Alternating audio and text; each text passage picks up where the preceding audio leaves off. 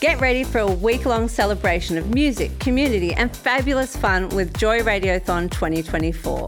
Joy has the largest collection of rainbow podcast content in the world, and you can help keep us out loud and proud by donating during Joy Radiothon 2024. Just go to joy.org.au slash radiothon. Mark it in your calendars because Joy Radiothon returns June 1st to 7th, and remember, we all flourish with joy. Taking a look at the issues surrounding the health and well-being of our LGBTIQ communities, this is Well, Well, Well, brought to you every week by Thorn Harbour Health. All right, so firstly, uh, can you introduce yourself? Yes, my name's Jane Bruning. I'm the National Coordinator for Positive Women in New Zealand. Yesterday at the U equals U summit, you told us about is it sperm positive? Uh, what what exactly is sperm positive? Well, perm, Sperm Positive started off as a PR campaign, really, that was about trying to promote um, what U equals U means. And uh, it was a, a, a, joint initiative between three different um, HIV organisations in New Zealand um, Positive Women, Body Positive, and the Burnett Foundation. Um, and we went to the PR company and told them about U equals U they'd never heard about it and they were absolutely amazed by it. Um, and they um, got some of their their team. They gave the team a brief. And they actually had an internal competition about who would come up with the best idea. and so we went back after a few weeks, and they had about eight ideas. And um, sperm positive was one of them. And the idea was to um, you know, um, promote the fact that that men who are, have got HIV um, can actually have babies and can do it through a um, a donor, especially for gay men, to do it through a, a donor process. Um, and we really liked the idea. We thought oh, that's there was other ones like you know put some blood in a lipstick and put you know really kind of obscure ones. So we went for the sperm positive, and it just grew from there. It grew between the three organisations and the the PR company. And I have to take my hat off to the PR company because you couldn't have worked with a better company. They were just. Um, I think they were blown over by the whole concept. They never knew what U equals U meant. They didn't know the significance of it. Um, I think they had worked a lot with gay organisations, so they had an understanding and an empathy in, the, in in that world.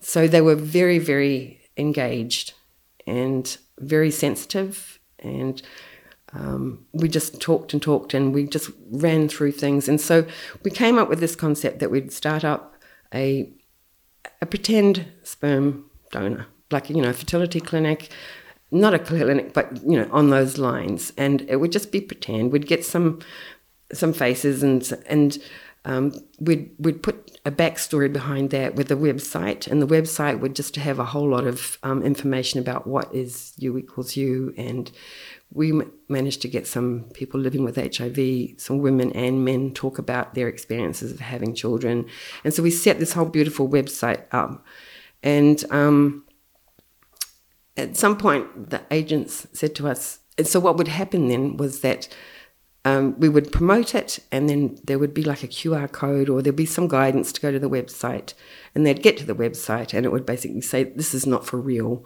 but it could be," you know, and this is why it could be because of U equals U. Um, but then the agency sort of said to us, "Have you thought about really doing this?" Because if you really want you know, if you believe in the science and for people to really believe in it, because they won't believe it otherwise. And they'll, you know, often they might even get annoyed when they get to the website to find it's a fast and then they'll just drop out. So they, they, they didn't push us, but they asked us to think about it. And, and we did. And um, we had reservations and nerves and excitement. And, and then we said, yeah, okay, let's do it let's do it. Let's do it for real. So, so we didn't set up as a sperm clinic. What what we actually did was that we um, we set everything up so like similar to a fertility clinic, and so we had called out for donors, so that's men living with HIV um, who wanted to have children, and then we put that out um, as part of the launch and told everyone about U equals U and why this could happen. Um, and did that whole launch, and that worked really well. And we got I think it was like 30 women came forward, and we had started off with five men, and we ended up with 27 or something like that. It was really quite much higher than we had thought from all sides.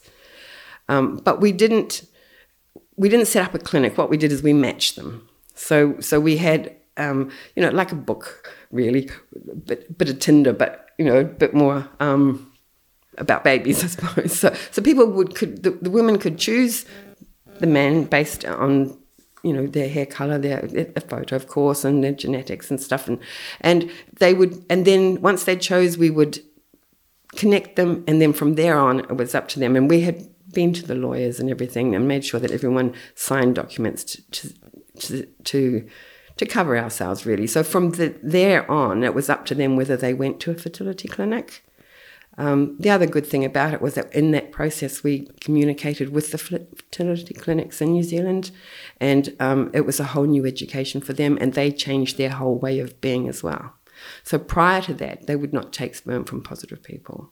So as a or do donors, they were quite fussy about doing donors between positive and non-positive. But as a result of that, they've changed their whole processes as well. So so we could either recommend people to go to the to the clinic or and most of the, most of them actually just did the home turkey basting method and very successfully um, so we had um, a couple of babies from that and we felt then that we kind of needed to finish that campaign because that's really what it was and we had got the message out um, with a lot of um, publicity, much more international than than national in New Zealand. H- huge um, interest overseas, and the actually the agency won thirteen different awards, and they actually won a the, the biggest one was an Emmy award in the Cannes um, for for um, marketing, not not the other one. But so so so I guess that was their motivation, but that was never guaranteed. Um, they they did over hundred thousand dollars worth of work for twenty thousand dollars, and um, most of that was paid by the bigger organisation out of the three organisations, and who had more money.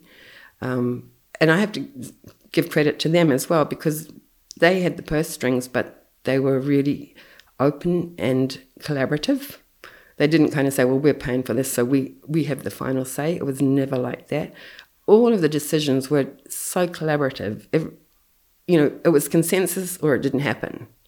And even sometimes with the agency, like we'd say, oh, we're not 100% comfortable, but okay, maybe let's do that. And okay, all right. And they'd come back the next day and say, okay, we've had to think about it. How about this? So, you know, it was everybody had to be 100% happy with it, otherwise it didn't didn't happen. So in doing that and setting it up, because it's incredible that it became a thing after really just being sort of a concept. Did you face a lot of barriers in setting it up? Well, not really, because we didn't set it. We didn't set up a fertility clinic. All right, we we set up a matching, um, and and that, like I said, we had the websites and stuff out there.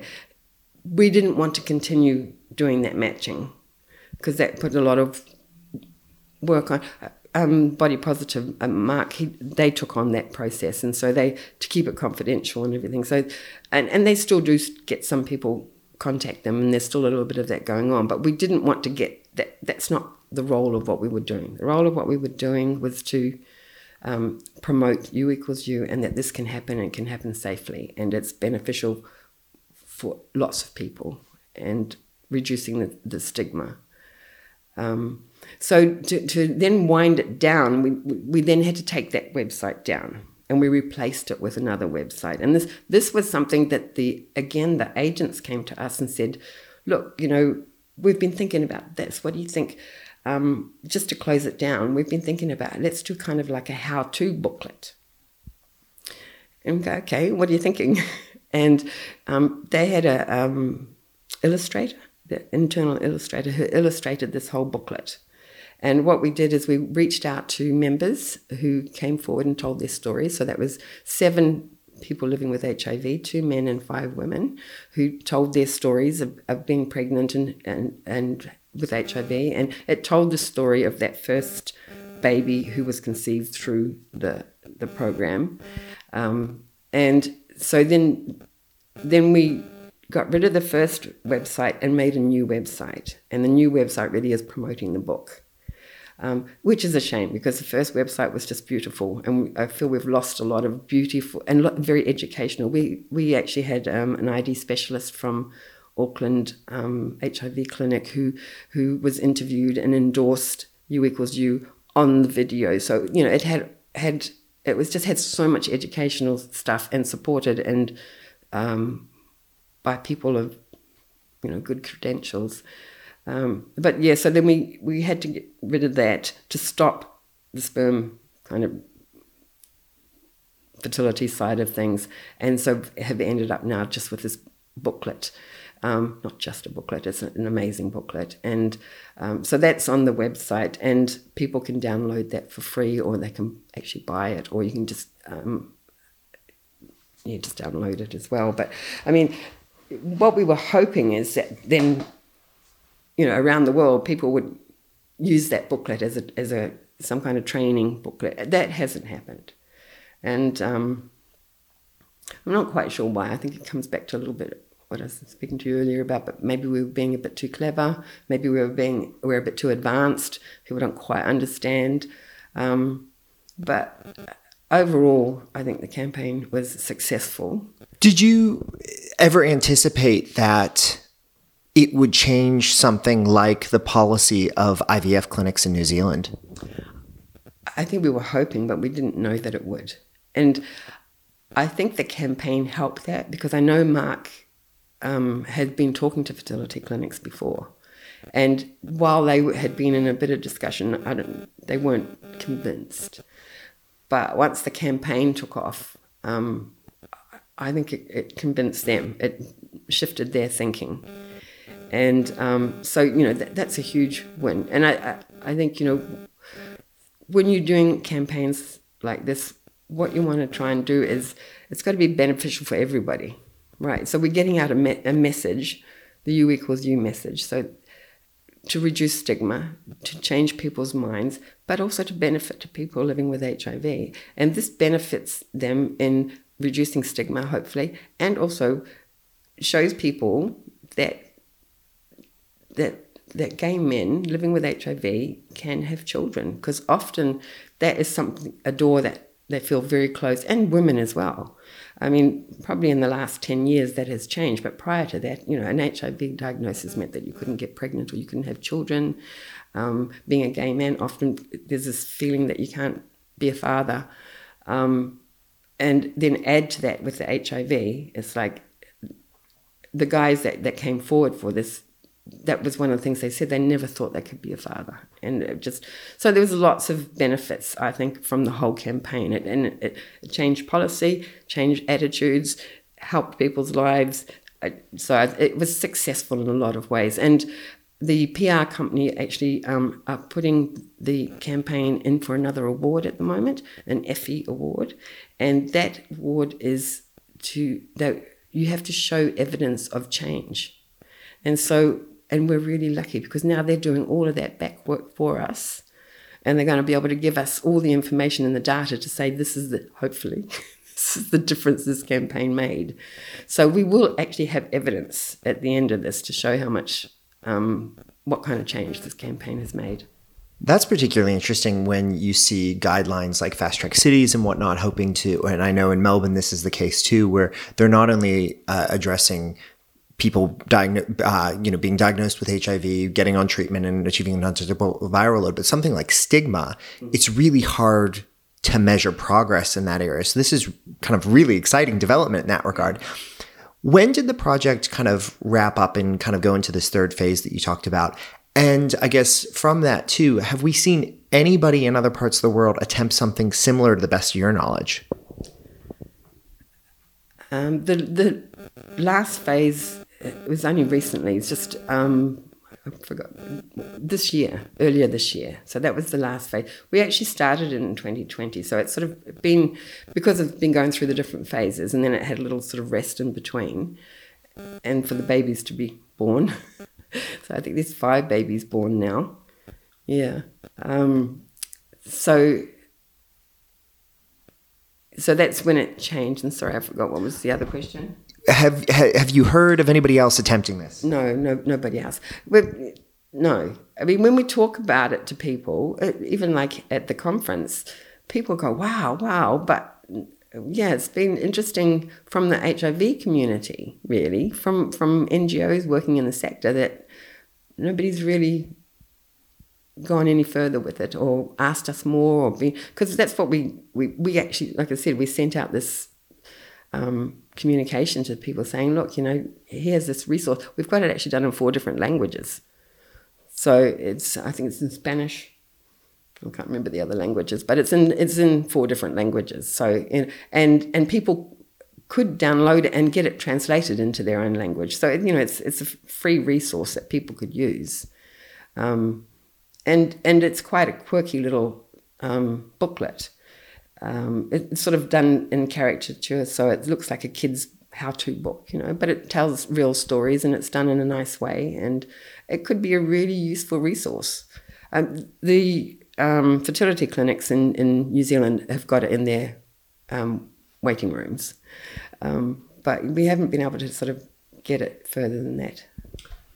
As you're talking about this, I can't help but think about one of the themes that's coming out of the first day of discussions here at the conference. And that's how, sort of, not sort of, the UNAIDS report that's come out has sort of seen how we've taken a step back to some degree. And a lot of folks are attributing that to the fact that a lot of people's attention moved to COVID 19. And now that we're kind of moving into sort of a, I don't want to say post COVID because, of course, it's still around, but it's now kind of COVID normal. Do you think that there might be an opportunity for focus to return to HIV in a more meaningful way and maybe see something like this project gain traction finally overseas? Yeah. I think it's a really valid point because we, you know, if you think about it, we launched all of this through COVID. Um, and so definitely, I mean, hopefully, I mean, you know, we might have missed the bus on it, unfortunately, though, you know, because, you know, you've launched it at the wrong time and now people going to come back and think about HIV and it's gone, you know, because it's been done. But, but um, I guess that's up to us to maybe we can do another kind of phase four. Get more people interested in it. Um, but definitely, I mean, I do, I am concerned about that. I, I know even in New Zealand, like our numbers were down last year and it was, everyone was celebrating the numbers of, of infections for HIV was down. And it's like, I'm going, but you know, the doors have been shut for two years. That's why it's down. And people have been at home. Nobody's been going out and doing anything. And, you know, I think it's way too early to celebrate. Um, and I, I would be concerned that, yes, as you said, we're not post COVID yet, but, you know, it won't be long, I think, before we will see HIV starting to come come forward again. But as far as this campaign, you've just given me the idea that we do phase four. well, that's exciting news. And I, I, do hope that people kind of hear this. Um, being that, you know, it sounds like it really took on a life beyond what you kind of initially started with. Do you have any, if someone listening to this, you know, or at AIDS 2022 right now and sharing a lot of ideas, if someone who attended the conference yesterday kind of takes that idea and they take it to some other part of the world, um, what kind of advice or learnings do you think that you took from this experience that you would give to someone kind of who would want to try to take this idea and do it elsewhere? Yeah. I mean, I, I think I mentioned yesterday that, you know, we had some some challenges and some disappointments, failings actually. Uh, I think our biggest failing was not um, looking after Indigenous population. Um, we we had some some men, one in particular, um, who was very much involved, and you know something happened through the process, and and he pulled out, and it was quite traumatic for everybody. It, yeah, it was very sad. And something we, we were very conscious that we failed at. And I think going forward, um, for anyone else, you know, if you're working with Indigenous cultures, I mean, it's just a lesson in everything.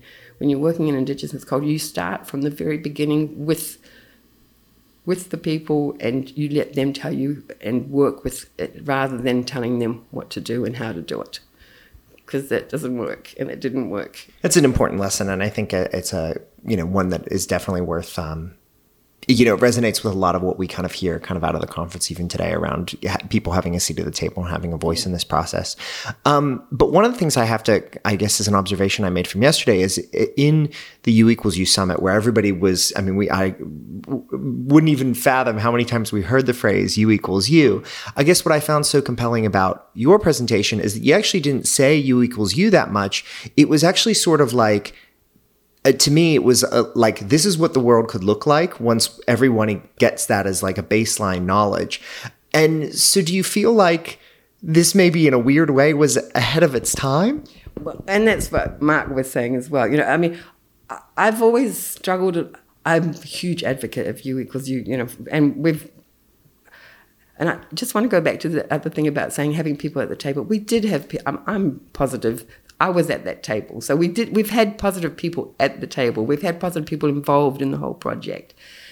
But there were some people that should have been there that weren't there. So just to clarify that. Um, I'm sorry, what was the question? We were ahead I think we were ahead of our time. We didn't we specifically didn't want to keep using U equals U because outside of people living with HIV, people don't understand that. Um, we had a campaign in New Zealand where uh, an organisation put up big posters in certain areas and it said U equals, you know, drop your load. U equals you. And like, very clever. And if you know what all of that means, great but it was in the public. And we actually had a new person come to work with us, and she started working with us, and she goes, "Oh, I saw this poster. What did that mean?" And then I explained it to her, and she said, "Oh," she said, "Okay," but you know, she's not positive. She, none of her friends are. nobody. She said nobody would know what that meant. So, and I've always felt U equals U is it's it's internal lingo. So you know, and that's why I think you know, it can't pass it on kind of probably resonates more. And and so we weren't trying to do, say the message, we were doing it. And I think that's the difference. We were showing it, we were showing it rather than just saying it. So people understood. If folks want to find out a little bit more and find that book out, where should they go? So go on to the it's um, spermpositive.org website, and it, there's a little bit of the story there. Um, and then the, the, you can either buy it or you can download it free is the booklet. Um, but if anyone's interested in anything else about trying to do something more as well, welcome to contact. Um, I think there is actually a contact on the sperm positive, but you can contact me and or contact um, Body Positive or Foundation. Foundation, they've just changed their name, sorry. Um, the Burnett Foundation. They used to be the New Zealand AIDS Foundation, Burnett Foundation. So they can contact any of us organisations um, and we, we, can more than happy to work with people about going forward. I think the contact details are on the website for us. We'll link to the contact details also on the show page for uh, the Joy website. So that's joy.org.au slash well, or spermpositive.org. Jane, thank you so much for sitting down and talking with me. And I do hope that now that we're you know, not that we're past COVID again, but you know that maybe we can see post this uh, conference, this sperm positive pick up a bit more traction. Great, thank you very much, and thanks for picking up the story. Thanks. Thanks for listening to Well, Well, Well, your show for LGBTIQ health and well-being, presented by Joy sponsor Thorn Harbour Health. For more on these topics and much more, check out Thorn Harbour on social media at Thorn Harbour or via the website thornharbour.org. This podcast was produced by Joy Media. You can support Joy's diverse sound and diverse community this June by donating to Joy Radiothon 2024 go to joy.org.au slash radiothon. And remember, we all flourish with joy.